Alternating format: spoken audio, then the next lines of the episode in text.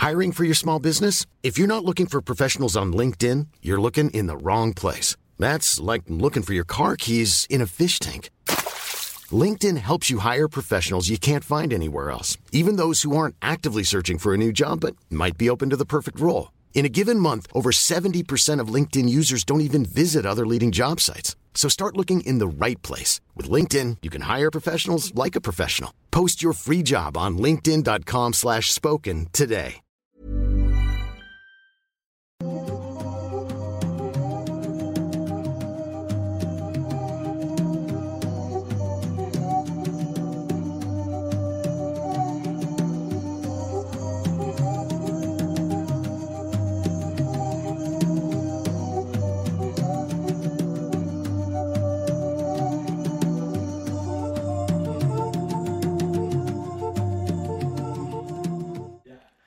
Hola a todos, bienvenidos a un nuevo episodio de Noctámbulos en nuestro nuevo horario, ahora a las 9 de la noche cada sábado. Si están oyendo esto en Spotify, pues no importa. eh, igual- Como quiere Manuel, ni, ni ha Ni- ni lo voy a subir. actualizado los que... No, ya, ya lo subí, ya lo subí. Ajá. Ya, el 88 se me había pasado, pero ya está. Ese me toca subirlo a mí también y va a estar a tiempo. Y pues bienvenidos a Noctámbulos. Estamos muy contentos de estar aquí una semana más con ustedes. Me acompaña, bueno, yo soy Manuel Morales, Nightcrawler, y me acompaña como siempre mi buen compañero y amigo, el señor Kevin García Maskedman. ¿Cómo estás, Kevin? Hola, pues estoy muy contento. ¿No tienes calor? Estoy- eh, algo, algo de calor. A ver qué está el aire acondicionado. Vamos a moverlo tantito.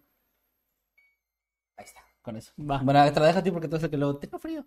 Eh, estoy muy contento, estoy muy emocionado. Eh, ahorita, para los que no sepan, tuvimos ya la llamada con los miembros del canal. eh, la videollamada que normalmente hacíamos después de Noctámbulos. La hicimos antes, pudimos darles como un adelanto de los temas. Platicamos con ellos un rato de varias Sí. cosas. Nos pusimos de acuerdo ahí con ellos de quién iba a empezar y todo eso. Y pues todo bien, la verdad estoy muy emocionado. Y ojalá que les guste tanto el nuevo horario como los temas que traemos preparados para ustedes el día de hoy. Como siempre también agradecemos a el buen Eddie que está aquí detrás de cámaras asegurándose de que todo salga bien. Igualmente a Meme que está también detrás de cámaras asegurándose de que todo salga mal. Y agradecemos también agradecemos también a los moderadores de- del canal que pues están ahí ya moderando el chat. Les mandamos un saludo. Gracias a, a todos y gracias también pues a todo nuestro público que nos sigue y a los miembros de este canal. Sí, muchas gracias por su apoyo. Y también les recordamos, como siempre, los anuncios que tenemos que hacer al inicio, que nos sigan en redes sociales. ¿Y cómo te encuentran a ti? Ahí me encuentran en todos lados como arroba Emanuel-Night. Ya me encuentran como arroba Kevin Maskedman, al señor Meme como arroba Parreno Meme o Meme Parreño en su canal de YouTube y a Eddie como arroba Edisecker en cualquiera de sus redes y su OnlyFans. Meme Parreño. Sí. Siguiendo con los anuncios parroquiales, eh, les Eh, recordamos. pendejo, no dijiste mi canal bien, puñetas. si no, ¿cómo se van a suscribir, pendejo? Les recordamos que pueden, que pueden unirse a nuestros grupos Noctámbulos Podcast en Facebook, Los Habitantes de Mundo Creepy en Facebook y Escuadrón Subnormal también en Facebook. De hecho, todos están ahí en Facebook. Sí, de, de hecho síganos en redes sociales porque pues si ustedes, usted, señor, señorita, señor, se, no se enteró de que hoy vamos a estar más temprano porque no nos siguen en redes sociales o no están en los Que- grupos. Que deberían de avisar y siempre avisamos, pero no siguen. Sí, de hecho, que- síganme en Instagram, vayan y por favor denle like a mi última publicación porque Instagram me dio un shadow banning ahí medio raro. eh, porque pues, estaba yo comentando cosas muy jocosas. ¿Cómo y- qué? eh, co- Como que manda a matar a Ciudadano Z en una clara referencia a los Simpson. Pero Instagram, güey, ya lo Instagram, aquí nos va a shadowbanear YouTube también. Instagram no tomó a bien que yo anduviera amenazando de muerte a gente, de, que era de broma. Manda, mata. Es que eh, me pusieron lo de feliz cumpleaños de Happy Birthday, which fue en mi cumpleaños, lo de los Ramones. Y entonces yo puse, eh, a, arrobé a Herdunkelheit y le puse manda a matar a Ciudadano Z. Porque es la, el diálogo de Burns. Manda a matar a Ciudadano Z es lo que dice Burns. Y así, niños No, no y niñas, es como entras en una lista del FBI. Entonces, después me di cuenta que me eliminaron el comentario y ahora cada que yo quiero comentar algo o mandar un mensaje en Instagram, me mandan una, El como un disclaimer. El meme de Spider-Man con una pistola así. te- me manda un disclaimer de seguro que quieres enviar este mensaje. Y yo, sí. Y me di cuenta de que ahora las historias y los que, lo que subo como que no le llega a la gente. O sea, llega, mm, o no sé, no sé si no les aparece en inicio, qué onda, pero me ayudaría mucho ahí a ir contra el algoritmo malvado de Instagram que no tiene buen sentido del humor. Y- Bueno, la última foto que es, de hecho. Ah, mi última foto acabo de anunciar que mi próximo sencillo, mi segundo sencillo, la segunda canción que voy a publicar en todas las plataformas digitales. Estará disponible el próximo 10 de diciembre para quienes lo quieran escuchar. El viernes 10 de diciembre va a estar disponible en todos lados. En YouTube, Spotify, Amazon Music, eh, Apple Music también. En todos lados. YouTube también. YouTube, ¿Va a haber YouTube video, y video YouTube con letra Music. también? Video con letra también, sí. Ok. Va a estar Y bueno, enfrente de un, de un bote, De un bote apagado. Ah, bueno. Y bueno, eh, gracias, gracias por estar aquí, perdón por tanto aviso. Y ahora sí creo que no hay nada más. Y comenzamos con el tema que es el del señor Kevin García. Ok, muy bien, vamos a comenzar con el tema, el primer tema del día de hoy. Que déjenme, les doy la introducción al tema y ahorita platicamos tal cual. Esto ocurrió el año 1944 en un pequeño pueblo conocido como Mattoon o Mattoon, eh, pero le voy a decir el resto del programa Mattoon, eh, Illinois. Y bueno, empieza así. Una mujer, a la cual conoceremos únicamente como la señora Kearney, vivía en la avenida Marshall y se percató de pronto una noche, en la noche del 1 de septiembre, de un extraño olor que describió posteriormente como fuerte y dulce. También algunos informes decían que era como una especie de mm, olor a perfume barato. Yo no sé cómo Cuando es. dijo fuerte y dulce, no sé por qué me imaginé como vino tinto, algo así. No sé, ahí cada quien se hará una idea del olor, pero bueno, en un inicio ella pensó que podía tratarse, o la razón detrás de esto podrían ser unas flores que tenía ubicadas justo fuera de su ventana, de sus ventanas. Pero este olor, eh, más allá de disiparse o de simplemente desaparecer, lo único que hizo fue ir incrementando y se hizo más mm, también pues bastante molesto, digamos. El problema no fue este, un olor así pues puede ser cualquier cosa, sino el problema es que la señora Kearney comenzó a perder sensibilidad en sus piernas y fue ahí cuando se percató de que algo estaba pasando, algo andaba mal. Entró en pánico y comenzó a gritarle a su hermana, la señora Reedy, quien se encontraba en ese momento en su casa, o sea, en la casa de la señora Kearney. Esta última también notó el, el olor extraño y después de inspeccionar por algunos minutos el área, ella llegó a la conclusión de que este provenía de la ventana del dormitorio principal, la cual se encontraba en ese momento abierta. Ambas inmediatamente contactaron a las autoridades y pues con la idea de que podrían haber sido víctimas de algo o ¿De envenenamiento, de algo? envenenamiento o de tal vez otra cosa, no sabían, pero estaban como asustadas. Y bueno, los oficiales llegaron después de un rato empezaron a revisar la zona, pero no encontraron ningún indicio de el de qué podría haber originado este olor, que ya para ese momento al parecer ya no ya no estaba Se había lugar disipado. se había disipado y tampoco de la idea que tenían ellas de que alguien lo había provocado, no encontraron indicios de algún merodeador en la zona. Alrededor de las 12.30 de la madrugada, horas después de lo que les acabo de contar, Bert Kearney, el esposo de la señora Kearney y un taxista local, que se encontraba fuera en el momento del incidente anterior, llegó a su casa.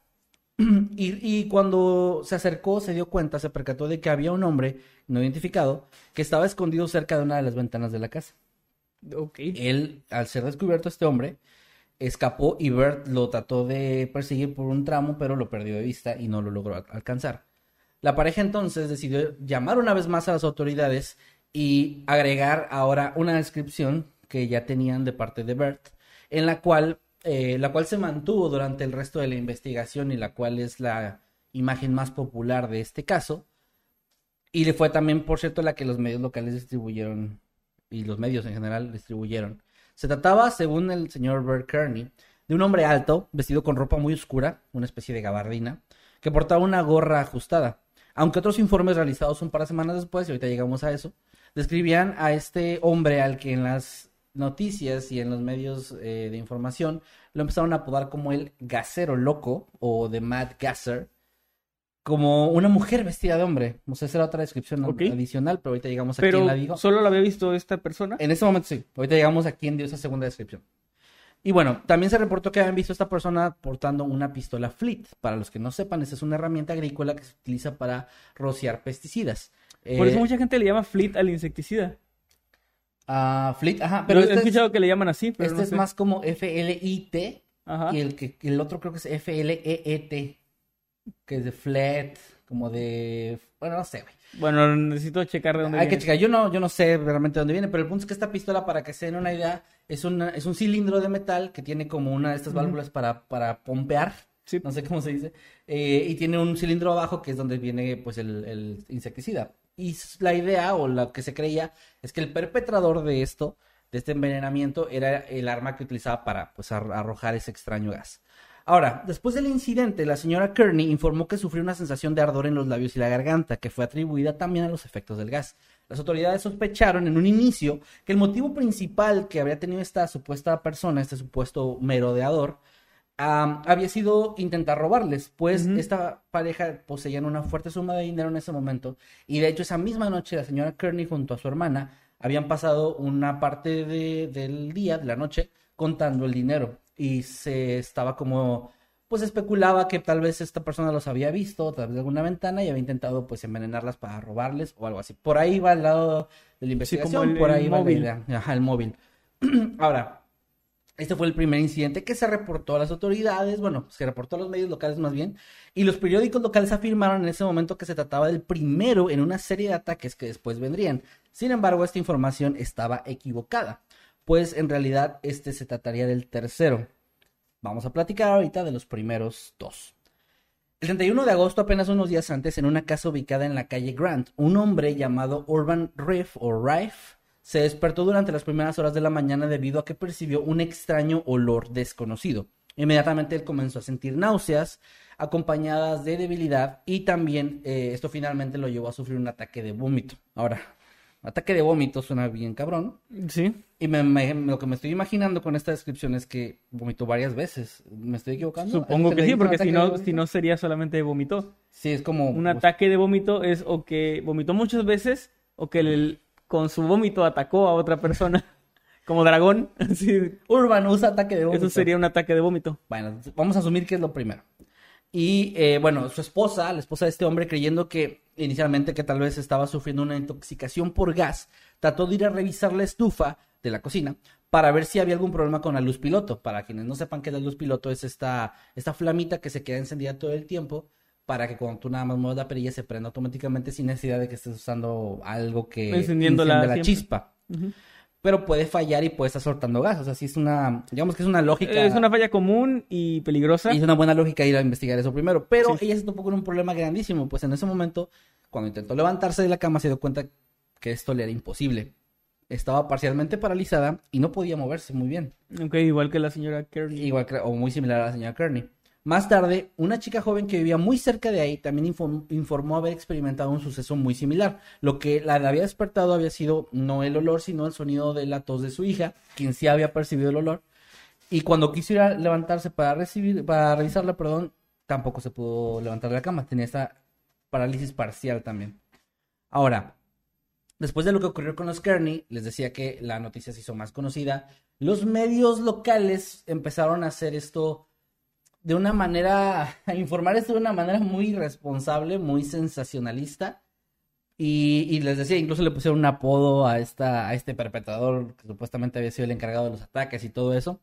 Y bueno, después de esto ocurrieron o se reportaron otros seis ataques similares, aunque ninguna de las víctimas pudo proporcionar descripciones claras de este merodeador. Y de nuevo las autoridades al investigar los lugares donde se llevaron a cabo estos ataques no encontraban ningún rastro eh, físico al menos hasta el día 5 de septiembre, cuando Carl y Belu, Beula, Beula, Beula, creo que es Beula. Beula, es B-U-L-A-H. Beula. Beula, Carl y Beula Cordes, que vivían en la calle 21 Norte, volvieron a su casa después de las 10 de la noche. Después de estar unos minutos dentro del hogar, se percataron de que en el pórtico, junto a una puerta, una puerta mosquitera, una puerta de malla, había un trozo de tela blanca en el suelo que era un poco más grande, lo describían como un poco más grande que un pañuelo para hombre. Eh, la esposa, recogió esta tela y tan pronto como acercó su cara a, esta tela para olerla, eh, se sintió inmediatamente muy mal. O sea, de hecho la descripción era violentamente enferma.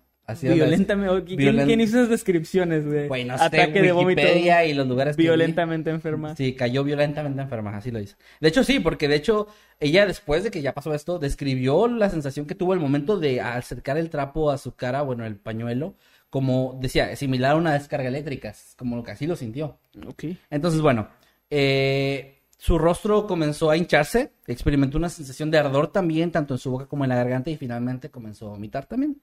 Informó que también se sintió débil y experimentó la misma parálisis parcial en las piernas. O sea, estos síntomas eran muy similares entre sí. O sea, definitivamente algo estaba pasando por ahí. La mujer después planteó a las autoridades y los medios la hipótesis de que la tela había sido dejada en ese lugar específico con la intención de que quien la oliera fuera el perro de la familia, tal vez para dejarlo inconsciente y que así el perpetrador pudiera entrar a la casa a realizar lo que sea que pensaba hacer sin alertar a la familia o a los vecinos. Esta era como una hipótesis que ya tenía. En las cercanías del pórtico después también se encontró, ese mismo día, digamos, pero poco más tarde, una llave maestra desgastada, un tubo grande de lápiz labial, el cual estaba casi vacío, y pues todo esto fue inspeccionado, especialmente la tela. Las autoridades se la llevaron para un análisis, pero no encontraron restos de ningún producto químico que pudiera explicar la reacción que tuvo la mujer. O sea, no había nada ahí. Mm, o no parecía haber nada. Suena un trabajo del espantapájaros de Batman. Mm, ándale. Así como un gas que inventó para que no sea indetectable. Ahorita llegamos a eso, pero. Ok. Ahorita llegamos a las teorías. Pero bueno, eh, esa misma noche, en la calle 13 Norte, se informó de otro incidente. La señora Leonard Burrell informó que había visto un extraño entrar por la ventana de su habitación y después que este extraño le había intentado poner gas a ella. O sea, como que le había intentado gasear. Eh, esta, este último. Violentamente. no ponle que se no decía violentamente, pero es, es, que este último reporte fue el que en donde lo vi decía exactamente lo mismo, no había más información. Se me hace muy raro como qué pasó después. Como, que la como Rex haciendo, ¿y qué pasó después? o sea, es como, bueno, está raro, ¿verdad? Pero bueno, ahí, ahí quedó esta. Y bueno, ahora, eh, les decía, hubo más casos durante las siguientes semanas y esta cantidad de reportes llegó a tal punto que generó una preocupación pública bastante grande, la gente estaba muy asustada y esto llegó a oídos del FBI quienes empezaron a intervenir en el caso, ya les parecía como algo eh, que valía la pena investigar. Y la policía local emitió un, un, comunicado donde se les solicitaba a los residentes que por favor evitaran quedarse cerca de zonas residenciales por su cuenta y también advirtiendo que los grupos establecidos de patrulla civil tenían que ser disueltos por razones de seguridad pública. O sea, para ese momento, entre los vecinos y entre las personas de la comunidad ya estaban organizándose para vigilar. Y, no, los dejaron.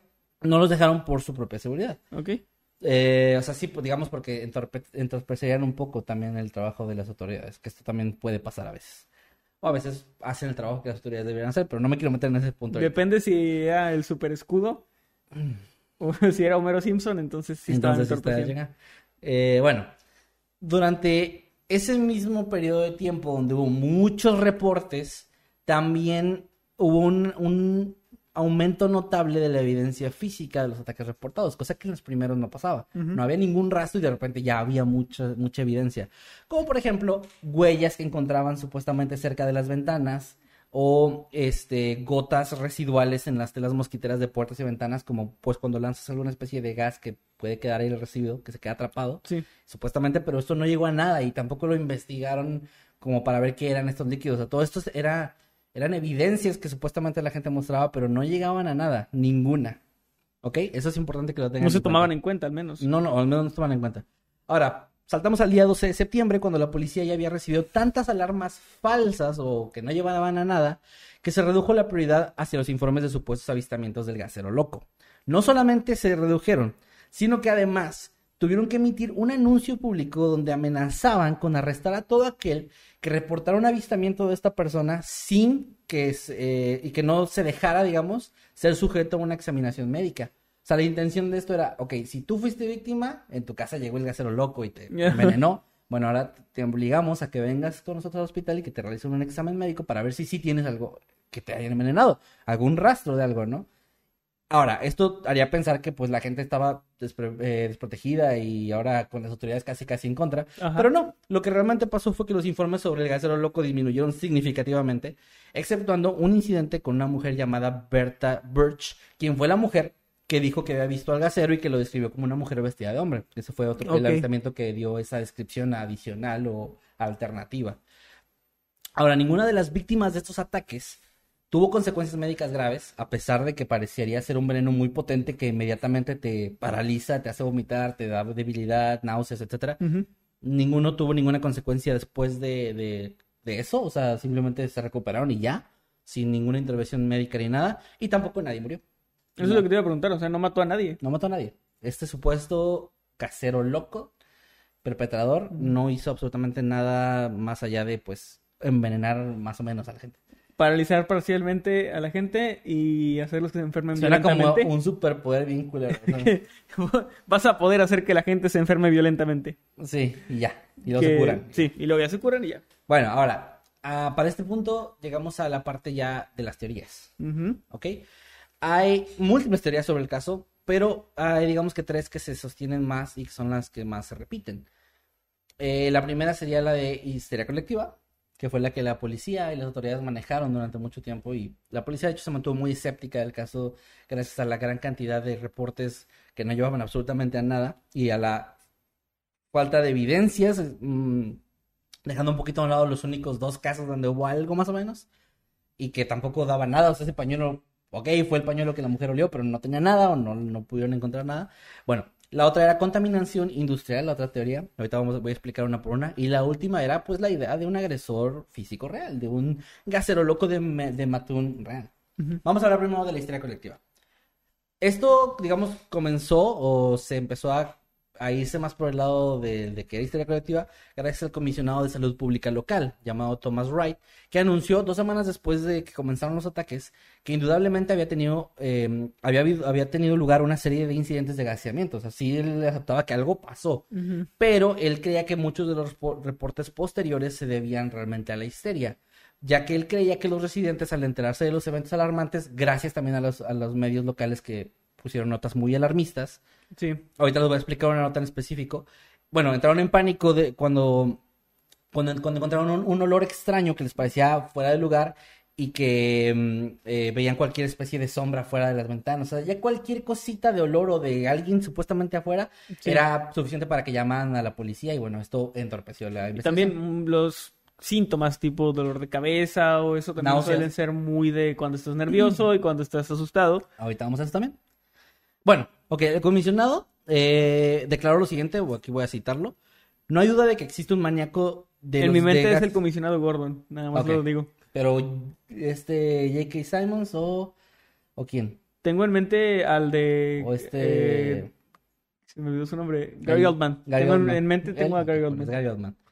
Dijo, el verdadero héroe. Nah, no, dijo, no hay duda de que existe un maníaco de los gases y ha realizado varios ataques, pero muchos de los ataques denunciados no son más que histeria. El miedo al, al gasista, así le dijo él, es totalmente Ni el desproporcionado. gaseoso. gaseoso es totalmente desproporcionado con la amenaza del gas relativamente inofensivo que está rociando. Todo el pueblo está enfermo de histeria. El día 12 de septiembre, eh, el, el jefe de policía local, eh, Yo creo que era él.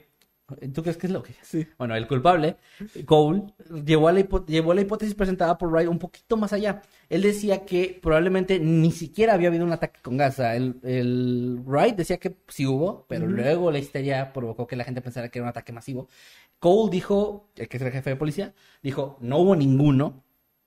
Y además los incidentes reportados probablemente habían sido provocados por productos químicos transportados por el viento desde las instalaciones industriales cercanas, que es la segunda hipótesis, la parte de envenenamiento industrial. industrial. Pero fíjate, estas, estas hipótesis, estas declaraciones no llegaron mucho más hasta 1945, cuando los diagnósticos de ambos eh, recibieron mayor aceptación gracias a Donald Johnson, un hombre que publicó un estudio de campo en el Journal of Abnormal and Social Psychology, donde documentó el incidente de Matun o de Mayton como un estudio de caso en la histeria colectiva. Cuatro años después, su opinión fue secundada por el psicólogo James Chaplin y entonces pasó a formar la base de varios estudios posteriores sobre el fenómeno de la histeria colectiva. Prácticamente, el caso ahí fue donde se aceptó por la mayoría de los expertos Como histeria como colectiva. histeria colectiva. A tal punto que tengo entendido, la gente que estudia algo relacionado a eso me podrá decir mejor, que es un caso que se sigue poniendo como un ejemplo perfecto de la histeria colectiva. O sea, es como un caso de estudio de que eso fue lo que pasó, asegurándolo ya de, de plano de que no hubo ningún gasero loco ni nada. ¿Ok? Entonces, ¿esto por qué? Porque la mayoría de los síntomas fí- físicos, como decía Manuel, registrados durante estos incidentes han sido también relacionados con la histeria o el miedo o el pánico y estas sensaciones como de, de nerviosismo extremo. Algunos de los expertos en el tema creen que esta, este pánico fue alimentado por el titular, que es lo que les decía, de uno de los periódicos locales, donde se podía leer lo siguiente. En el primer ataque reportado, decía, la señora Kearney y su hija son las primeras víctimas. Ok. O sea, en el primer incidente dijeron Las primeras. primeras víctimas, asumiendo que iba a haber más ataques. Obviamente eso asustó a la gente. Y obviamente no había manera de saber eso. Eh, no, no había A menos que tú seas el asesino. A menos que no asesinó a nadie. Porque no. No, el, el gasero inútil. Por lo tanto, era una excelente persona. Dirían, Pues si dirían, dirían, nadie. dirían algunos pendejos. Si no mató a nadie, no. Ajá. Sí, sí. Bueno, vamos con la siguiente teoría, la de los residuos tóxicos o la contaminación. El mismo 12 de septiembre, el jefe de policía Cole dijo en una conferencia de prensa lo que les decía de que los olores habían sido eh, resultado de contaminantes por desechos tóxicos liberados por plantas industriales cercanas. Y incluso llegó a especular que el tetracloruro de carbono o el tricloroetileno, Yo nunca he confiado en el tricloroetileno. bueno, que él decía que tenían un olor dulce y que podían inducir síntomas similares a los reportados por las supuestas víctimas del gasero. Así que eso podría haber sido la sustancia que se liberó por accidente. Ahora, en respuesta a esta declaración, el Atlas Imperial, la empresa principal implicada en este asunto, emitió una declaración en la que decía que su instalación solamente tenía 5 galones de tetracloruro de carbono en stock, que estaba contenido en el equipo de extinción de incendios. Los funcionarios de, este mismo, de esta misma empresa también negaron que cualquier cantidad de tricloroetileno, que por cierto es un solvente, eh, pudiera ser responsable de enfermedades en la ciudad, razonando que se había necesitado cantidades enormes de este químico para poder enfermar a tanta gente en el pueblo y además no había forma de enfermarlos uno por uno. O sea, si era un, si se hubiera escapado, se hubieran enfermado Sí, todos al mismo todos. tiempo. Y además la fábrica eh, habían hecho ya bastan- varias este, pruebas de seguridad, incluso el Departamento de Salud del Estado ya había certificado la planta como segura. O sea, ellos no tenían nada que ver. Era una mera especulación del jefe de policía que no, Sí. tenía, no tenía bases para decir que de ahí surgió. O sea, el jefe de policía no tenía bases para decir lo que decía, la No. prensa no tenía bases para decir lo que Tampoco. decía, la gente no tenía bases para decir lo que Tampoco. decía. Ok. bueno, más allá de, que olía- de- más allá de los testimonios. Pues los que se enfermaron y... El, el señor Kearney que vio a una persona. Bueno, ese es como que más, o sea, creo más palpable el hecho de que había algo raro, porque pues no es normal encontrarte a alguien merodeando por tu casa, ¿no? Pues, sí. Em, lo demás del olor a ovo y eso pues ya es diferente. no, era Laura Crotolamo. A crotolamo, disculpa. Entonces. Para bueno, lustro era. eh, para lustro, sí. Bueno, eh, permatrago era. Ah, es cierto, sí. Bueno, tras analizar los hechos, algunos investigadores llegaron a la conclusión, y este- pasamos a la última teoría, de que los incidentes del gasero fueron obra de un agresor real que llevó a cabo una serie de gaseamientos, según lo informado por testigos. Scott Maruna, esta es la parte que, bueno, alguien, una persona, un profesor de física y química de la secundaria de Jacksonville, explicó en un libro que él sacó, convenientemente, llamado The Mad Geyser of Mattoon, Dispelling the Hysteria, él decía que al final del libro presenta una solución a todo este misterio. Y él descarta por completo la historia colectiva, eh, diciendo que... Diciendo en fui realidad- En realidad fui yo. No, él señala a una persona. ¿Quieres saber cómo? Compra mi libro. Ahorita que dijiste lo del tipo loco y haciendo el gas, bueno, él Ok, señala, señala a una una persona persona. del pueblo y, a- y les voy a contar la historia o lo que él dice sobre Farley Lewelian. Lewelian. Este tipo, supuestamente, fuentes, este güey hizo el libro. Me- eh, Me decepciona que no se llame como em, Gus. ah, Gus Venenos. si fuera un personaje de Batman o de Spider-Man. Así se llamaría, sí. Bueno, este tipo supuestamente era un genio de la ciudad al que siempre se le podía encontrar, según en el libro, con la nariz enterrada entre los libros en la tienda de comestibles de su familia. Era un hombre que bebía mucho y que mantuvo un laboratorio secreto y experimentó ahí con varios productos químicos. Supuestamente, en una ocasión, eh, una, una explosión dentro de su laboratorio había sacudido todo el vecindario. O sea, había Ok. como un... ¿Y nadie más lo señaló de los Nada más este vecinos? güey en su libro. De- O sea, perdón, no, no estoy tirando al miedo al vato, pero es que... No, pero o sea, de los no vecinos que ese libro. sacudió el vecindario, nadie dijo, oigan, había un científico loco No, pues ahí". sí, de ahí sale la historia. O sea, supuestamente la Por historia... eso, pero en su momento no hay reportes de alguien, Ah, no, no, de alguien diciendo o señalando a esta persona. No, parece que no. Maruna, el autor del libro, dice... Farley... Ah, también él, él canta, ¿no? No, ese es Maluma. Ah, bueno. Farley dice, el genio químico obvio detrás de la síntesis del gas era el verdadero gasero loco, en un ataque provocado por la inestabilidad mental y años de rabia reprimida contra una ciudad que no quería ni podía aceptarlo. Farley manipuló y jugó con varios disolventes orgánicos en un intento de crear un arma adecuada. ¿Fuentes? Y se reclinó y vendió libros. Perdón, es que, es que ¿Qué sí. pedo? Sí está muy, Sí, muy de la... sí, les juro que sí me, me investigué un poquito de esa persona y todas las fuentes eran el libro de este güey y que supuestamente él había ido al lugar a entrevistar gente. Y... O sea, pero el yo fui, entrevisté gente Sí, y me dijeron esto está muy... No. Maruna incluso llega a identificar a la sustancia química de Farley como tetracloroetano, tetracloroetano, una sustancia química con todas las propiedades para inducir los síntomas reportados por los gases. Entonces, esa es la forma en la que este hombre cierra esa teoría, que le da como esa fuerza, si quieres verlo así, adicional de que si hubo un gasero loco y tenía nombre que era Farley. Ahora, ahí llegamos al final del tema, de la historia, de lo que se sabe, de las cosas que están documentadas o en un libro em, de un güey. Y, pues realmente se queda como una teoría. Lo que a mí me resultó muy interesante de, esta, de este caso es que sí, ya fuera de bromas, sí está muy en esa línea entre la ficción y eh, la realidad. O sea, ¿Sí? pasaron cosas, pero no hay una explicación real. O sea, incluso el avistamiento de la familia Kearney no tiene explicación. O sea, ¿cómo, qué pasó? ¿Quién era esa persona? Sí, estaba relacionada sí, de casualidad, a lo mejor era alguien que sí iba por el dinero. Ajá, pero pasó esa otra cosa. Ahora, los primeros incidentes al menos no podían, o sea, los primeros incidentes es difícil vincularlos con la historia colectiva cuando no se sabían unos, o sea, no, una persona no, sabía del resto, ¿no? Sí. No sabía de lo que había pasado. Ya lo, lo que siguió después, pues sí, o sea, eso sí yo también creo, por lo que leí, por lo que he visto que, que, que sí va más por el lado de historia colectiva, de que la gente ya estaba asustada, pero al menos al inicio no. Ahora, hay otra cosa muy interesante, y, y voy a aplicar a la de The Walking Dead, le voy a dejarlos en cliffhanger, porque mientras estaba investigando este tema, omitió eh, intencionalmente que se hacía, se hacía mención a otro lugar cerca en Virginia. Un lugar donde 11 años antes de estos acontecimientos ocurrió, ocurrieron una serie de ataques muy similares donde los síntomas eran casi los mismos y donde se, digamos que en su momento se le hizo también su propia identidad a este otro gasero loco, pero ya viendo la historia completa, con lo que les acabo de contar y lo otro, pues se crea más una idea de que sí podría ser una misma persona, porque estos dos lugares no estaban tan lejos. Y además en 11 años, pues alguien, se, podría, ajá, alguien se podría mudar. Ahora, originalmente mi idea era que a este tema que traje, del gasero loco de Mayton, agregarle ese otro gasero loco y tratar de hacer como una sola idea. Pero cuando me metí a investigar ese otro caso, me di cuenta que es un caso larguísimo, con sus propias ideas, su propia investigación, su propia reacción de la gente del pueblo, etc, etc, etc, que decidí dividirlo en dos partes. Y lo voy a traer la próxima semana. Muy lo voy a investigar bien, voy a meterme, clavarme mucho, voy a ver más a ver si encuentro algo de lo del libro de este señor y de la persona que acusan. Y voy a traerles el resto de la historia. O sea, es que son dos historias aparte, técnicamente, son dos casos diferentes pero pues viendo las cosas se conectan bastante. Entonces ya la otra semana veremos bien la conclusión, digamos, como final de todo esto.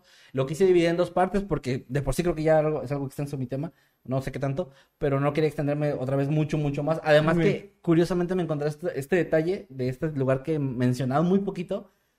Eh, de hecho, este, en la página de Wikipedia incluso de este caso no viene, o sea, no menciona, no juntan los dos temas.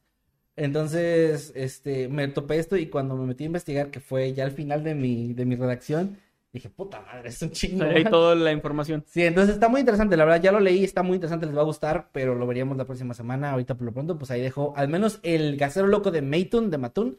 Ahí quedó. La próxima semana vemos del otro lugar.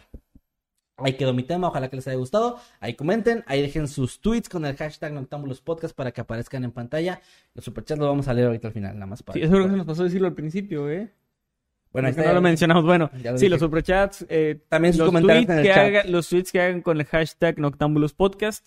También los vamos a estar leyendo al final. Y pues únanse al grupo de Noctambulos Podcast porque ahí también hay buenos memes. Y si las los casos que traemos tienen imágenes o información extra, también podemos ponerla por allá. Eh, por cierto, quiero decir nada más una cosa adicional antes de cerrar ya por completo.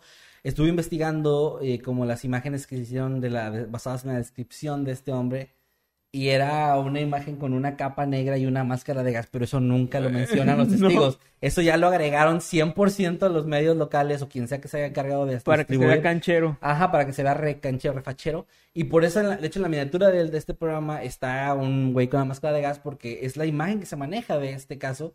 Y, y, realmente ningún testimonio decían eso, decían, no, una gorra, pero nada más. Ajá. No decían de una... Es una exageración de los medios ahí muy cabrona, pero bueno, es para que sepan. Y no, no soy yo, porque ya había gente comentando en chat de que Masketman es el gasero.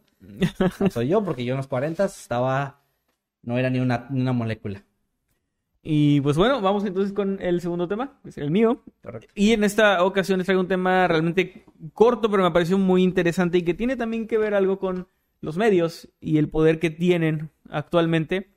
Que realmente los medios siempre han tenido mucho poder, pero creo que actualmente es más alcanzable para la gente o para el público el ser parte de un medio o el utilizar un medio para, para resolver algo, como, este, como en este caso, que aún no se resuelve, pero les traigo un caso de Holanda, no, no los helados, un caso del país Holanda, que podría resolverse gracias a un podcast, que no es nuestro podcast. ¿no? Eh, Estaría con madre que un día digas, les traigo un caso de Holanda, no el país, los helados. Los helados, Holanda. un día, un día será. Y bueno, Bueno, que dice, gracias a un podcast, ok. sí, de hecho... eh, Nuestro podcast. No, no fue nuestro Ah, podcast. puta madre. Pero está muy interesante eso, porque no es la primera vez que veo acerca, tú me lo mencionaste la semana pasada o antepasada, no recuerdo. Creo que fue la Eh, semana pasada, lo de la mujer de... De Isdal. Ajá. Sí, que un podcast brindó información adicional y básicamente ayudó a que ahorita se esté investigando todavía. Ha ocurrido también en algunas ocasiones. Hay eh, el programa, incluso Misterios sin resolver en su momento, en los 80s, 90s, llegó a resolver casos gracias a que había gente que veía este programa, reconocía a personas que, pues, ellos a veces eran casos muy locales del otro lado del país, donde ellos no estaban enterados, y al enterarse decían, oye, yo conozco a esa persona, y entonces se resolvían estos casos. Tenemos- y esto sigue pasando Tenemos ahora. todo un video ahí en el canal de- dedicado a cuatro misterios Resueltos. resueltos de misterios sin resolver. Y muchos de ellos son porque Gracias cuando se emitió. De hecho, pues de hecho era la intención del programa. O sea, el mismo Sí. programa tenía esa intención y al final te decían como si tienes más información llama a tal número. O sea, era la intención total. Obviamente entretener y al mismo tiempo que ayudar. Bueno, esa es también la intención de este podcast que ya más adelante les, les contaré bien qué onda con eso. Ok. Y es que, bueno, todo comienza, todo comienza, perdón, en 1991. Nintendo y Sega comenzaban a enfrascarse en una guerra que duraría casi una década. Homer Simpson hacía referencias a 30 años atrás para poner en contexto las historias que contaba. Y la gente, eh, la gente joven, se volvía loca con un nuevo ritmo llamado grunge en aquel momento. ¿Ya estamos en contexto? Muy bien. Más o menos. En aquella fecha, unos trabajadores de, de la construcción, unos constru- constructores, Espera, ¿puedo decir algo que se me acaba de ocurrir? ¿sí? Le hicieron una película al Gasero Loco. Pero nada más en En- España, se llama Todo Gas. No, no, no, manches, sí, pensé que sí le habían hecho. No, ahí Muy está. bien. Ahí está, ahí está el, el chiste. Muy bien. Mi mente trabaja como. Apaguen No, sus no antorchas, apaguen sus antorchas y, y pongan atención. Entonces, en esa fecha, unos trabajadores de la construcción, eh, pues estaban trabajando reparando una casa en la ciudad de Naarden, o Na- Naarden, porque es un doble A, cuando comenzaron a notar un olor desagradable, el cual descubrieron, describieron, perdón, como fuerte y dulce. No, no es cierto. No es cierto. No. No, comenzaron a notar un olor desagradable. Ya, a ver, ya vamos a ponernos el traje de payasos. Andamos bien comediantes. Es cierto, ¿por qué? No sé por qué. No sé. A ver, un gas o algo así. Este olor desagradable parecía venir de cerca de una carretera que pues estaba cerca de donde ellos estaban. Ajá. Y el olor resultó ser tan fuerte que pues terminaron por acercarse y tratar de buscar la fuente de este olor tan feo. Y de esa forma pues tal vez poder eh, deshacerse de lo que fuera que lo estuviera provocando. Creo que la gente no escucha. hay un Creo que no, espero. Se escucha un carro muy Se escuchó fuerte. muy fuerte. Y eh, yo supongo que pudieron creer que se trataba de algún animal muerto o algo así, pero eh, pronto se dieron cuenta de que había un cadáver en un avanzado estado de descomposición cerca de la carretera y que estaba envuelto en una manta eléctrica. Ok. Manta eléctrica. Manta eléctrica, eh, no sé si todavía se usan, pero en los noventas y todavía en los 2000 Tengo entendido, sí, que se calentaban, ¿no? Ajá, que las conectabas a la luz. A mí nun- nunca, creo que no me parecería seguro dormir en una de esas, pero no Eh, sé. Yo también estoy muy en contra de la gente que usa regaderas eléctricas. Ya lo, dije en el Sin Máscaras. ¿De la gente o de...? O sea, de la gente que usa regaderas O sea, de esa Estoy idea. en contra de ellos. Ah. Esa- ¿Tú usas una eléctrica? Te vas a morir, güey. Con todo respeto. ¿Sí te ha dado toques? Ah, no. No, no. Bueno, a mí sí me daría Eh, mucho miedo. para los que no sepan qué es, básicamente es una manta, una, una cobija, que la conectas a la luz de la Una noche. colcha, cobertor, sábana, Eh, no, pero no es lo mismo. frazada. Frazada. Ay, buscando el juego. Bueno, ok. Chato aburrido. Eh, Ya la la conectas a la luz y se calienta eléctricamente para pues darte calor y que dure más con calorcito, que supongo yo que se utilizará como en lugares mm, que tienen fríos demasiado Extremos. extremos, porque pues la verdad, al menos aquí en, en México en general creo que no hay lugares con tanto frío, Ah. que realmente con, con sábanas normales puedes Con tu propio calor corporal, ¿no? Sí, o sea, como que puedes protegerte bien del, del frío. Esto supongo que a lo mejor era necesario, eh, pues, en esos lugares más, más fríos. Lo no lo identificaron, perdón, pero eh, lograron ver que se trataba de una persona del sexo masculino, un hombre de unos 60 años, más o menos, que sí estaba envuelto en esta sábana, pero descubrieron que tenía numerosas puñaladas en su pecho, muy claras puñaladas en su pecho. Así que no, no era una víctima de, de, una sábana eléctrica, o sea, no lo había abrazado hasta, hasta matarlo. Había sido apuñalado en el pecho, probablemente por la manta eléctrica, tampoco podemos descartar eso. O sea, no se puede descartar, güey. Pinche, pinche este hipótesis de jefe Gorgory, güey. Seguramente la manta. Pero bueno, eh, tenía muchas marcas en, en, su pecho. Obviamente estas se, se identificaron como las heridas que le habían quitado la vida. Sin embargo, su estado era tan avanzado, la, el estado de descomposición, que fue muy difícil y eh, pues digamos tomar una foto para que alguien lo identificara porque ya estaba muy descompuesto, sus facciones ya no correspondían digamos con las que tenían vida. ¿Tendrá que ver eso con la manta eléctrica? O sea, el calor que descompone más rápido. Pero es que no creo que estuviera conectada porque estaba a la orilla de la carretera. Ah. Si no hubieran podido seguir la extensión hasta la casa del, del asesino. Güey, se me fue el pedo Por un momento pensé que lo habían encontrado en su casa, güey. Se me fue el onda. No, no, no, estaba en la orilla de la carretera. Bueno, bueno. Todos tenemos nuestro momento de estupidez. El mío es desde Tú que nací hasta siete hoy. hoy. Bueno, eh, no, mío- el mío no sigue sé. desde que Hubiera nací. sido un caso muy fácil, ¿no? Que siguen la, la, el- la guía del, de la extensión. ¿Por qué hablo, güey? ¿Por qué digo cosas, güey? ¿Por qué no me quedo callado, la verdad? Ahora, estaba envuelto en la sábana igual y no sé, tratando de salvar. Eh, a lo mejor eso generó más calor, no sé. Ya continúa. Bueno, entonces, a partir de ese momento, las autoridades pues comenzaron una investigación bastante exhaustiva para descubrir quién era esta persona y pues más importante aún, quién, quién lo había matado. ¿De quién era la sábana? por- de- de- ¿Funcionaba o no la sábana eléctrica? Eso es lo más importante. bueno, eh, ¿cómo se lavarán? O sea, ¿se lavarán así normal como en la ¿Cómo se lavadora? lava tu- ¿Cómo se lava tu regadera? ¿Cómo se lava tu regadera, meme? Ah, no, entonces no sé. Bueno, eh, trataron de investigar, pero había realmente muy pocas evidencias. muy pocas evidencias. Ya que el, el hombre no portaba con ningún tipo de identificación, no tenía una billetera, digamos, na- nada así. Era 1991, así que pues obviamente no tenía un smartphone ahí con toda su, su información. Sí. Y el avanzado estado de descomposición también dificultaba pues hacerle pruebas y todo eso. Recordemos que tam- también en el 91 no había eh, tanta tecnología forense como la hay hoy en día. Entonces supongo que eran pruebas mucho más difíciles de realizar. Y la principal pista, de hecho, era que... Ah, bueno, tampoco había testigos, o sea, no había nadie, que- entrevistaron a mucha gente y nadie les sabía decir desde cuándo estaba ese cuerpo ahí o, si alguien había visto a alguien raro merodeando en la zona. O sea, no, realmente no había, no había nada, era como un callejón sin salida. Ok. Eh, tampoco, bueno, ahorita, ahorita llego a eso. Estoy, estoy algo perdido. Eh, el cuerpo estaba desnudo también, o sea, no tenía ropa. Así que, porque también por la ropa se puede llegar a identificar dónde fue comprada, todo eso. Entonces, realmente parecía que lo habían puesto de una forma en la que fuera difícil identificarlo. No parecía un asesinato, digamos, eh, no sé si le llama pasional o...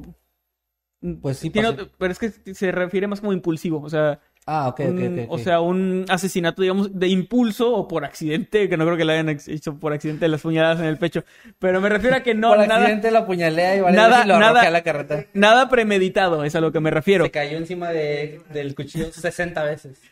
Mira, esto no supera lo de la manta eléctrica.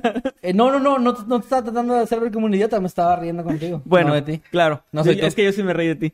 Bueno, eh, parecía que lo habían premeditado, ¿no? O sea, que le habían quitado su ropa, le habían quitado su identificación si es que la traía con él.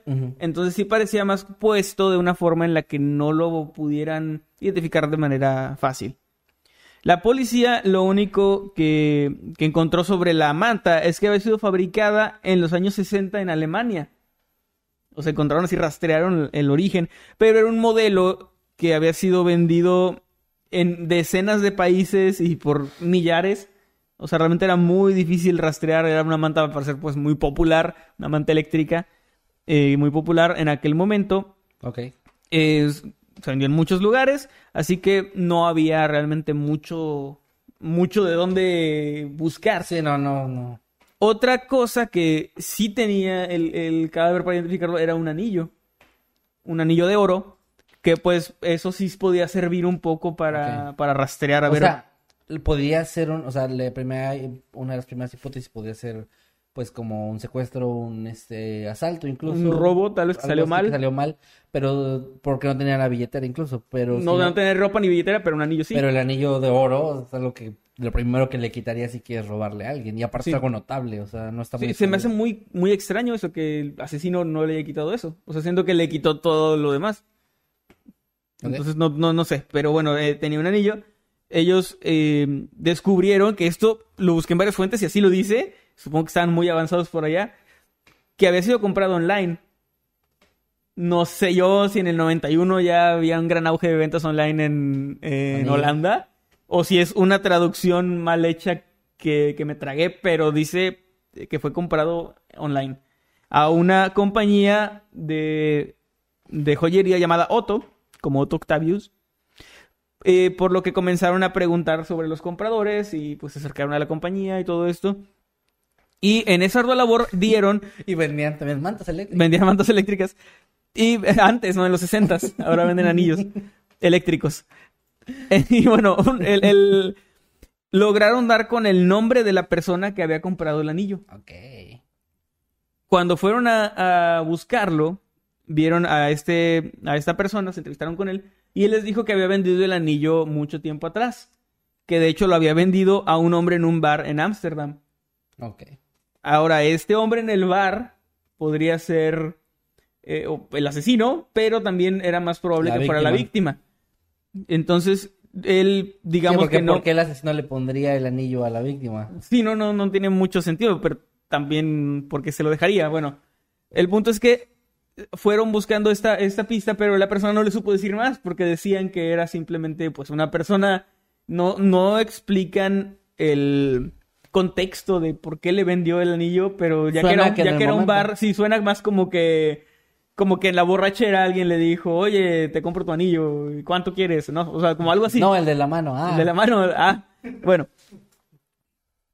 Eh, trataron entonces de, de, de, conseguir una descripción, de saber quién podría ser. Eh, dieron con que era probablemente de nacionalidad turca o sea, la persona a la que se lo vendió por la descripción que, les dio. Y eh, entrevistándose con más gente del, bar, supieron que él, al parecer, era frecuente cliente de ese lugar. Pero no era una persona que conocieran. O sea, iba muy seguido, pero no era alguien que hablara con, con los camareros, meseros, no sé cómo se diga, barmans, este, ni con los demás clientes. o sea, no, no, era, no era como esos clientes que van todos los días y que dices, hey, Phil, hey, así. O sea, no, simplemente era, era, alguien que iba muy seguido. Sí lo ubicaban lo suficiente, o sea, pero no tanto. De hecho, eh, decían que sí coincidía la fecha en la que habían encontrado el cuerpo a cuando dejaron de verlo. Cuando ya dejó de ir al bar. es que fuera la víctima, o sea, no había mucha vuelta. Que o sea, sí se llegó, digamos, a esa conclusión de que era la víctima, pero no había realmente nada concluyente. O sea, todo eran supuestos y conjeturas, que pues es un poco de evidencia, un tipo de evidencia. Aparentemente no tenía familia porque no se recibieron denuncias de desapariciones que coincidieran con, su descripción. O sea, era una de las esperanzas que tenía la, la policía que llegara alguien diciendo mi papá o mi abuelo se perdió. Este sí, se perdió hace tiempo y tenía esta descripción, pero no, al parecer no, no había nadie eh, pues extrañándolo, lo que también está bastante triste. Y bueno, el caso simplemente de ahí se fue enfriando, la policía siguió un poco ahí la investigación, pero realmente era un callejón sin salida, más allá de lo de la manta, que ya básicamente se habían quedado sin dónde seguir. Eh, lo del anillo tampoco les dio más, más que esa descripción muy vaga. Ya no podían, o sea, ya no había a quien entrevistar, ya no había nada y el caso pues terminó enfriándose y no cerrándose, pero sí se quedó, digamos, ya en un cajón y no había mucho simplemente, sí, simplemente se quedaron ahí esperando que a lo mejor algún día saliera algo, pero algo que parecía tan simple, o al menos yo cuando vi la premisa del asesinato no me parecía algo tan complejo como para que no encontraran al culpable. Pero pues al parecer así fue. Bueno, antes de que continúes, nada, sabía por ahí una persona, no alcanza a ver quién, perdón, que preguntó si la manta fue arrestada o no. Eh, no, hasta donde se sabe, se le fue corriendo. se levantó y se fue corriendo. Es que esa- no sé quién héroe anónimo, pero cuando me- casi me gana la risa porque me imaginé una celda con una cobija tirada en el suelo y no conectada. No, porque Bueno, quién sabe. No tiene derechos. supongo. Tiene de hecho una, una conectada. Una, una conectada al día. ya, Y perdón. bueno, de aquí el caso, les digo, se enfrió, ya no se hizo nada durante casi 30 años, 30 años, güey. hasta el año 2019. Nos vamos al año 2019. Marvel's Spider-Man y Red Dead Redemption 2 estaban demostrando el potencial de la industria videojugabilística. La gente salía contenta a convivir en eventos masivos sin saber de la pandemia No que se ¿sí avecinaba. escribiste eso? Sí, ¿Escribiste en tus notas esa claro mamada? que sí. Ok. Y si me permites continuar. Continúa, continúa. La gente salía contenta a convivir en eventos masivos sin saber de la pandemia que se avecinaba. Y los podcasts de misterio y crimen real cobraban una fuerza nunca antes vista. Que eso en el 2019 nació también Octámbulos, por ejemplo. Sí, sí, sí. Y la policía holandesa, y esto es algo que me llamó mucho la atención, decidió llevar a cabo una idea muy interesante.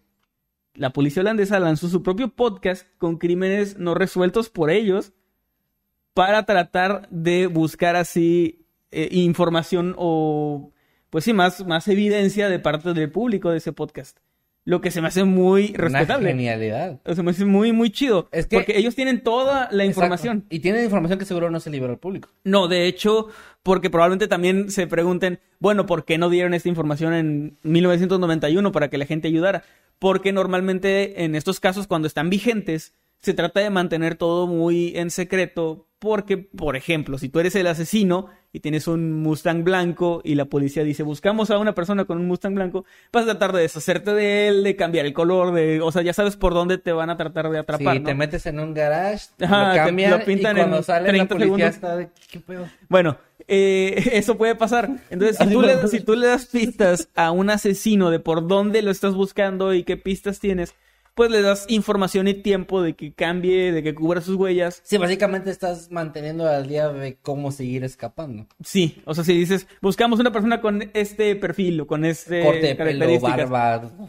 todo eso se, se, se mantiene en secreto precisamente para eso. Pero a- al pasar prácticamente 30 años, pues Sí. ya la persona, el asesino no se va a ver igual, no va a vivir donde mismo probablemente, ni a usar la misma ropa. De Entonces, hecho, iba a decir también que mm, en algunos casos sí se liberan imágenes, datos hablados, más información cuando se decide porque justamente el caso se está enfriando. Ajá. Y a veces lo que intentan es que, pues bueno, ya vamos a soltar esto a ver si en este lapso de tiempo, o sea, es como, no inmediatamente, si ya tenemos esta descripción, no, no inmediatamente, dejamos que pase un tiempo porque en ese tiempo seguro va a haber gente que lo va a ver que va a ver a una persona que cumpla con esas características o que viva por esta zona, que tenga este tipo de vehículo, y aunque ya cuando lo liberemos se cambie, ya nos van a dar seguro una pista más cercana, ¿no? Sí. Esto esa es toda la intención que se tiene, o sea, de que se libera a veces la información por eso. Y a veces hay casos que simplemente se enfrían y pues ya no pasa nada, como...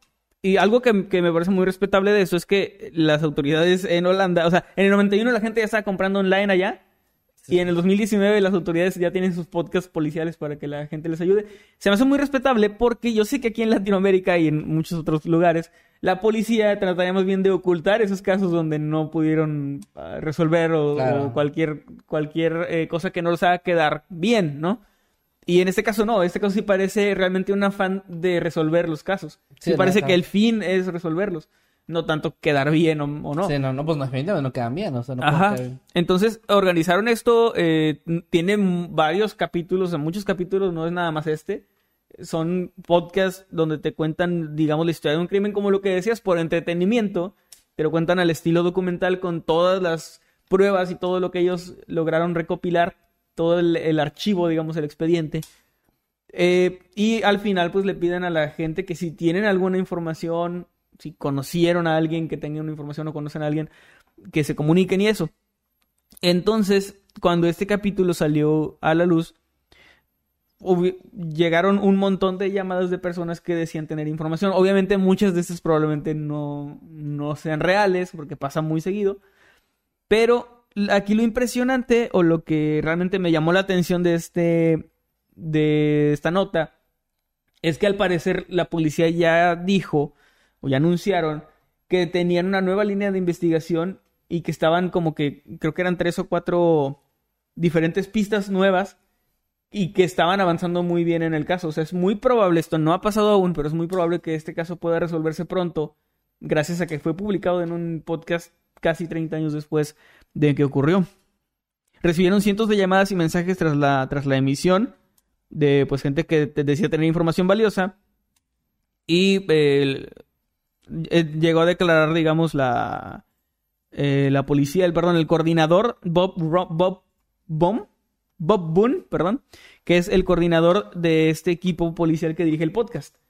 No, no sé si quien narra sea un policía también, estaría interesante, o si, o si contrataron a algún comunicador. Pero él declaró lo siguiente, dijo, el primer objetivo es identificar a la víctima y contarle a sus familiares después de 28 años. Después de 28 murió. Murió la nariz. Murió. Eh, lo que sucedió.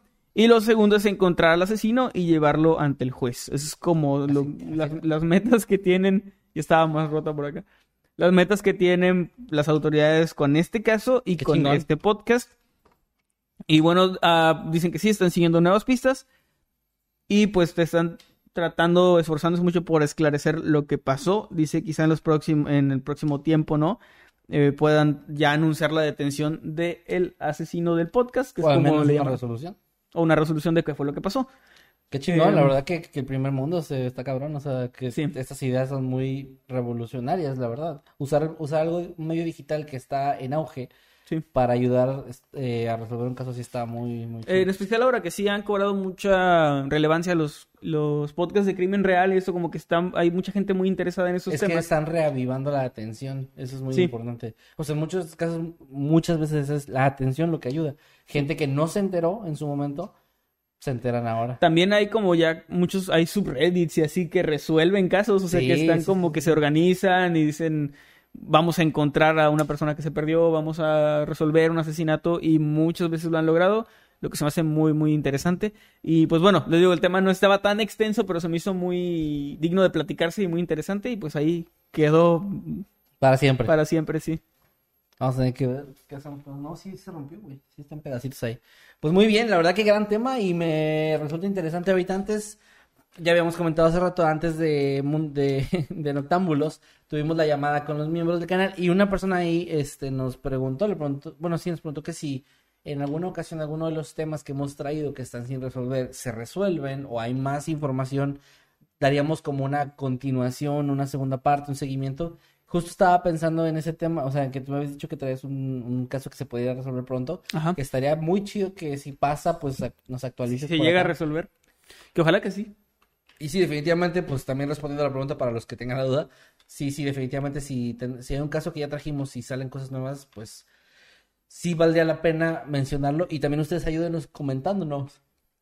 Perdón, comentándonos cuando sepan de algo así, o sea, si se enteran antes que nosotros, pues ahí está el grupo de donde puede publicar, ahí están nuestras redes sociales y todo esto, ¿no? Entonces pueden ayudar con eso. Y bueno, eh, gracias por haberse quedado hasta esta parte. Ya esta parte es la de los temas, pues ya terminamos ahí. Eh, gran tema, la verdad, Manuel. Este, gracias. Muy chido. Y ahora pasaríamos entonces a la parte donde leemos primero los superchats, luego ya los tweets y los comentarios que están dejando en el, chat. Muy bien. Antes, nada más rápido, quería comentarles una cosita. Eh, quiero hacer una especie de reto el día de hoy con ustedes, algo así similar, que nos compartan una fotografía donde nos estén viendo en, en Octámbulos y si están cenando, pues que están cenando. Si están con alguien, pues igual, como su entorno. Y nos etiqueten ahí en Instagram, tanto de Manuel como a mí, como arroba Manuel y a mí como arroba Kevin y el canal como arroba Mundo Creepy Oficial. Estaría muy chido, vamos a estar tratando de estar al pendiente de las historias ahí para, para ponerlas en, ponerlas en nuestras historias. Y pues está chido porque ya ha habido, ya ha habido gente que nos manda de que estoy en tal parte Ajá, con la familia. O estoy en una zona donde eso, estoy de vacaciones, estoy con mi Cenando. Ajá, entonces es bien chido ver ese contexto en el que ustedes nos están viendo, así que por favor compártanlo, me gustaría ver. Y pues ahí los estamos compartiendo en Instagram. Y ahora sí. Y dando el corazoncito. Y muy bien, comenzamos entonces con los superchats y supermembresías. El socio de Maye, eh, le damos la bienvenida como habitante inmortal. Bienvenido, socio de Maye. Y pues disfruta de todo el contenido y todo lo que está ahí en las membresías para ti. Recordamos que la llamada se realizó antes de la transmisión, así que la llamada tocaría para la próxima semana a las 8 de la noche, a la hora que se transmitía Noctámbulos antes, a la hora que va a ser la llamada, para que estén al pendiente ahí los nuevos miembros. Eh, voy, voy, vamos a ver. Sigue con la, con la, otra, por favor. Muy bien. María Loreto dice, eh, bueno, ha cumplido seis meses ya como miembro habitante inmortal. Dice, hola, no he andado bien de salud, por eso veré el directo mañana. Espero puedan, dar, puedan darme un saludo con su voz de locutor. Gracias y un corazoncito. Claro que sí, María Loreto, y pues ojalá que mejores pronto. Qué mal que estés mal de salud. Ojalá que todo esté muy bien pronto. Em, ¿Qué tal? Buenos días, tardes o noches. Los saludos a su amigo Nightcrawler. Y su amigo Masketman. Y este es un saludo y un abrazo muy especial para María Loreto. Que ojalá que se mejore pronto, que te sientas bien y pues estoy seguro que todo va a estar mucho, mucho mejor. Un abrazo hasta donde quiera que estés. Y nada, es todo. Muy bien, gracias. Eh, también acá, sí, ahora sí, Dante Maker que está cumpliendo 15 meses como habitante inmortal, fue muchísimo tiempo. Y dice, estimados Eduardo y Ramiro, me alegro informar que hoy es mi aniversario de nacimiento, así que me pueden dejar sus quechín, su madre, el cumpleañero. así lo Claro que sí, Dante Maker. Eh, feliz cumpleaños. Feliz cumpleaños. ¿No nos dijo en la llamada? No, no nos dijo. Feliz cumpleaños, un abrazo, come muy rico y que chingue su madre el cumpleañero.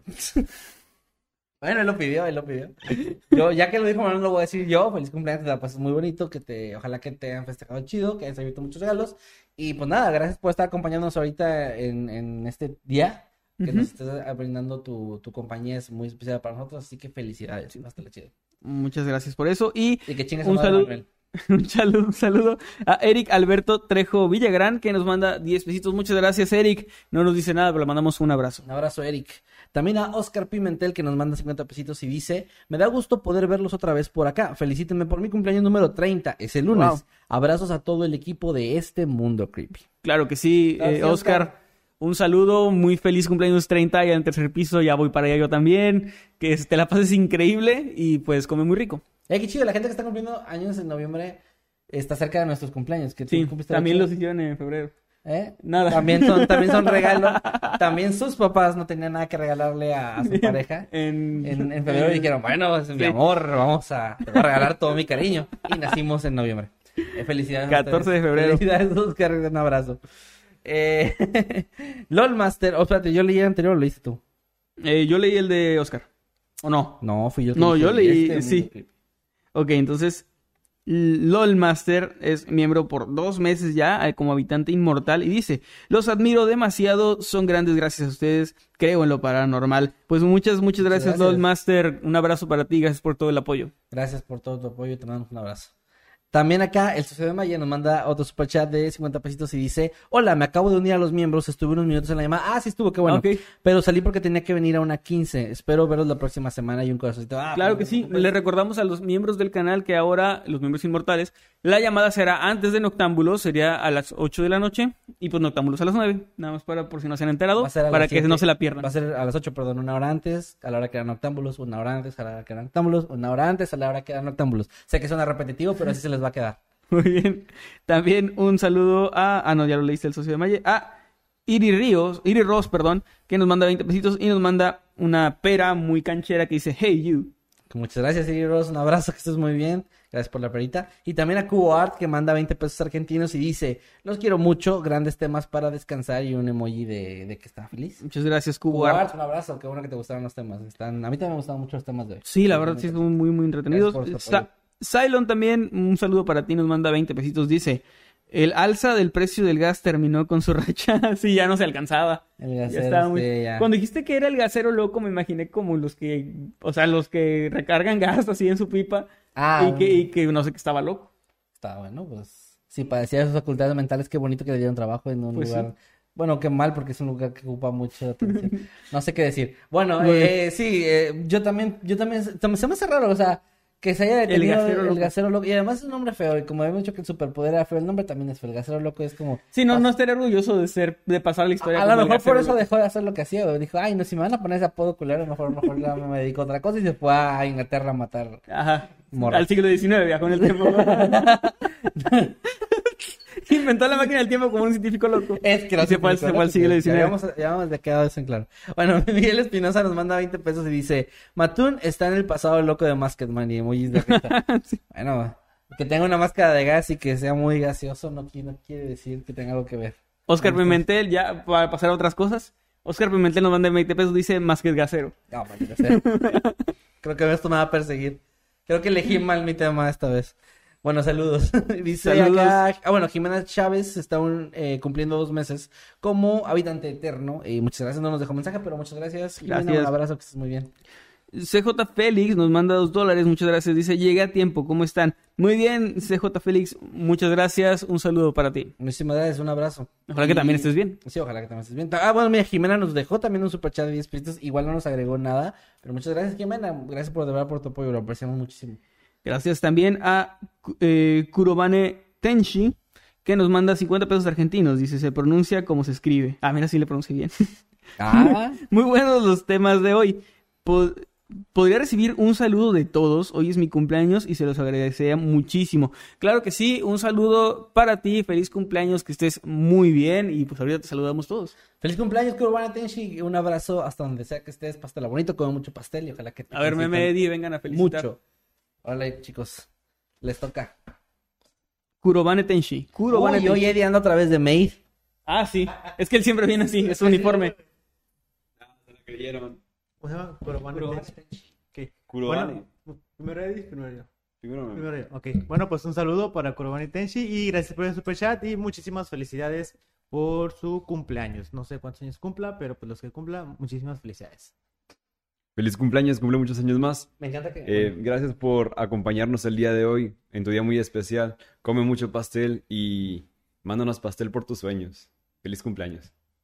Me encanta que Meme está. se parte la madre agachándose para intentar acomodar. Y, y Eddie está ahí. moviendo el micrófono y la chingada. Eddie es goth. Y tú eres ZZZ. bueno, es que tienes que exigir- exigirnos más. Saludos, Kurobane Tenshi, feliz cumpleaños. Ya hay ahí, pero Eddie siempre los desconecta y misteriosamente se descomponen. Y se van para allá, sí. Se pierden cables. Ay, chicos, otra vez se cayó al agua el micrófono.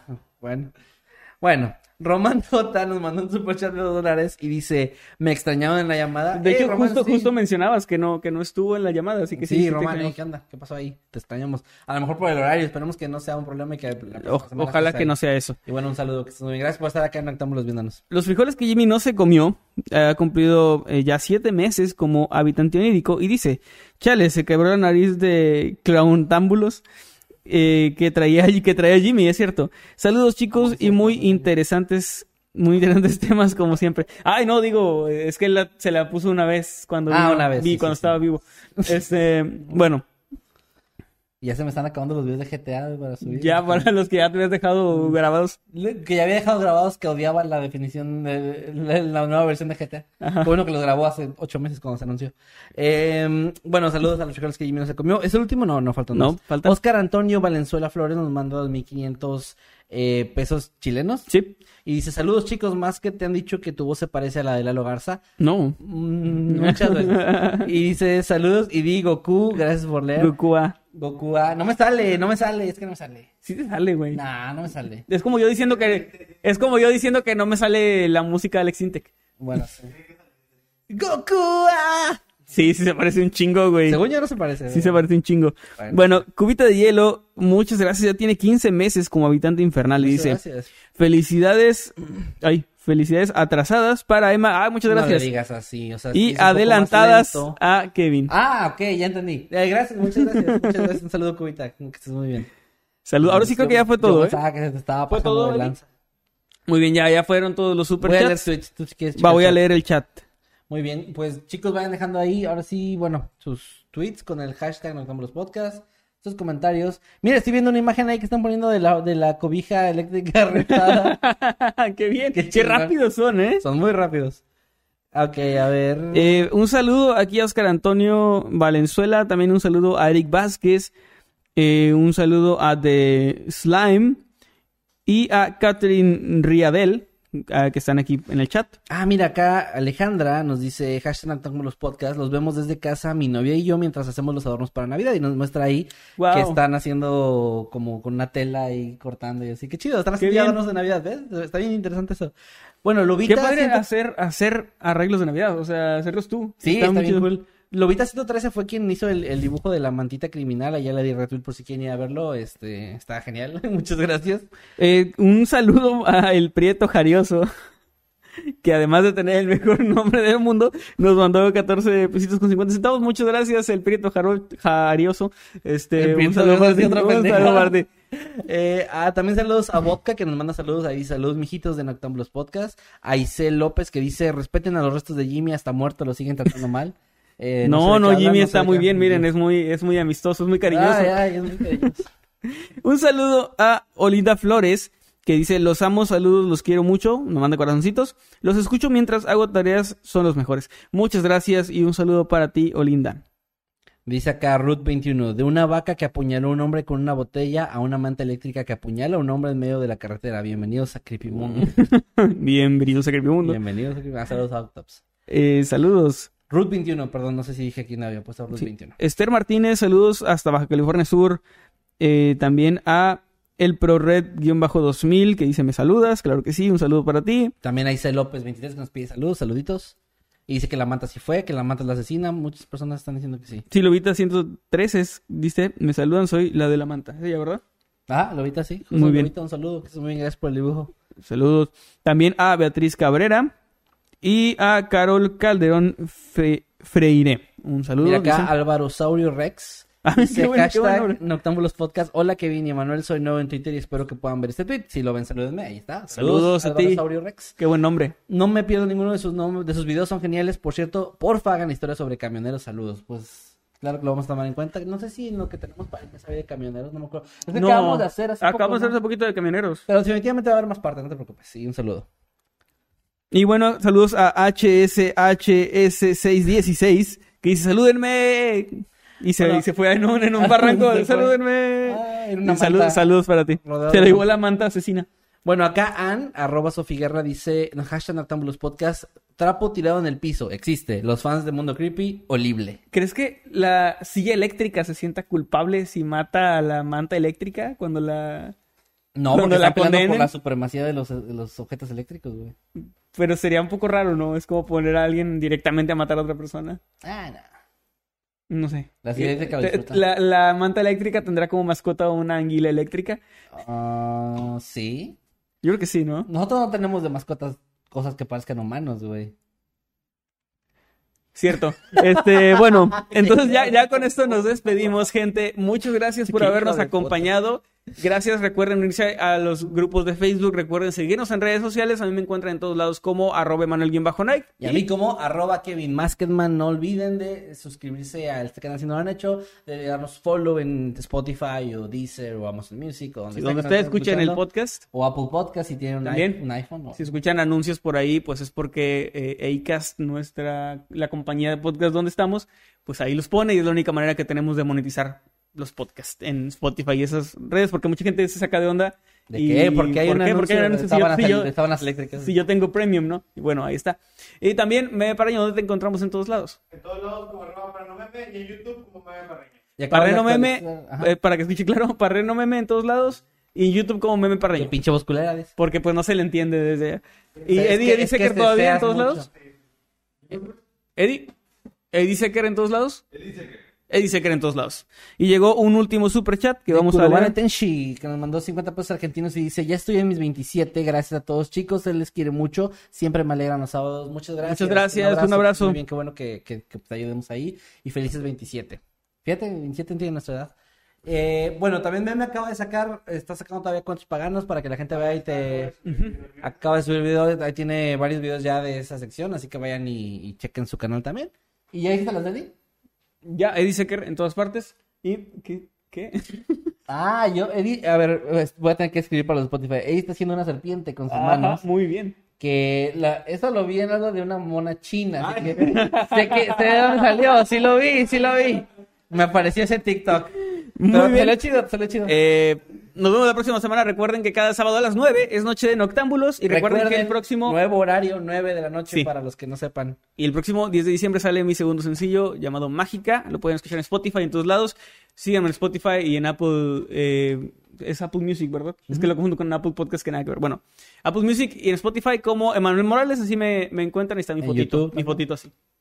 Sí, de- sí, bien, bien, mam- bien mamador. Ajá, ahí es una foto mamadora. Ahí me siguen, por favor. Tengo una canción ya lanzada y el 10 de diciembre sale la segunda.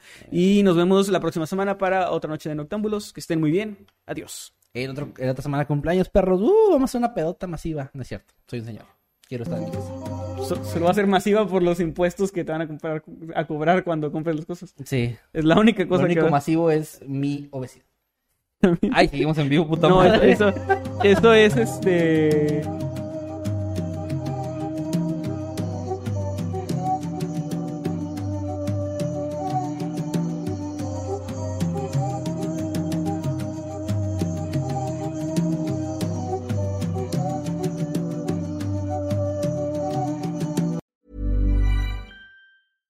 Hey, folks, I'm Mark Marin from the WTF Podcast, and this episode is brought to you by Kleenex Ultra Soft Tissues, your ally to help tackle your allergy symptoms this season. I love the change of seasons, but nobody loves pollen and all those other things floating in the air that make you sneeze during this nice weather. Kleenex Ultra Soft Tissues are hypoallergenic and allergist approved, so fight back against watery eyes and runny noses without worrying about irritating your skin. For this allergy season, grab Kleenex and face allergies head on.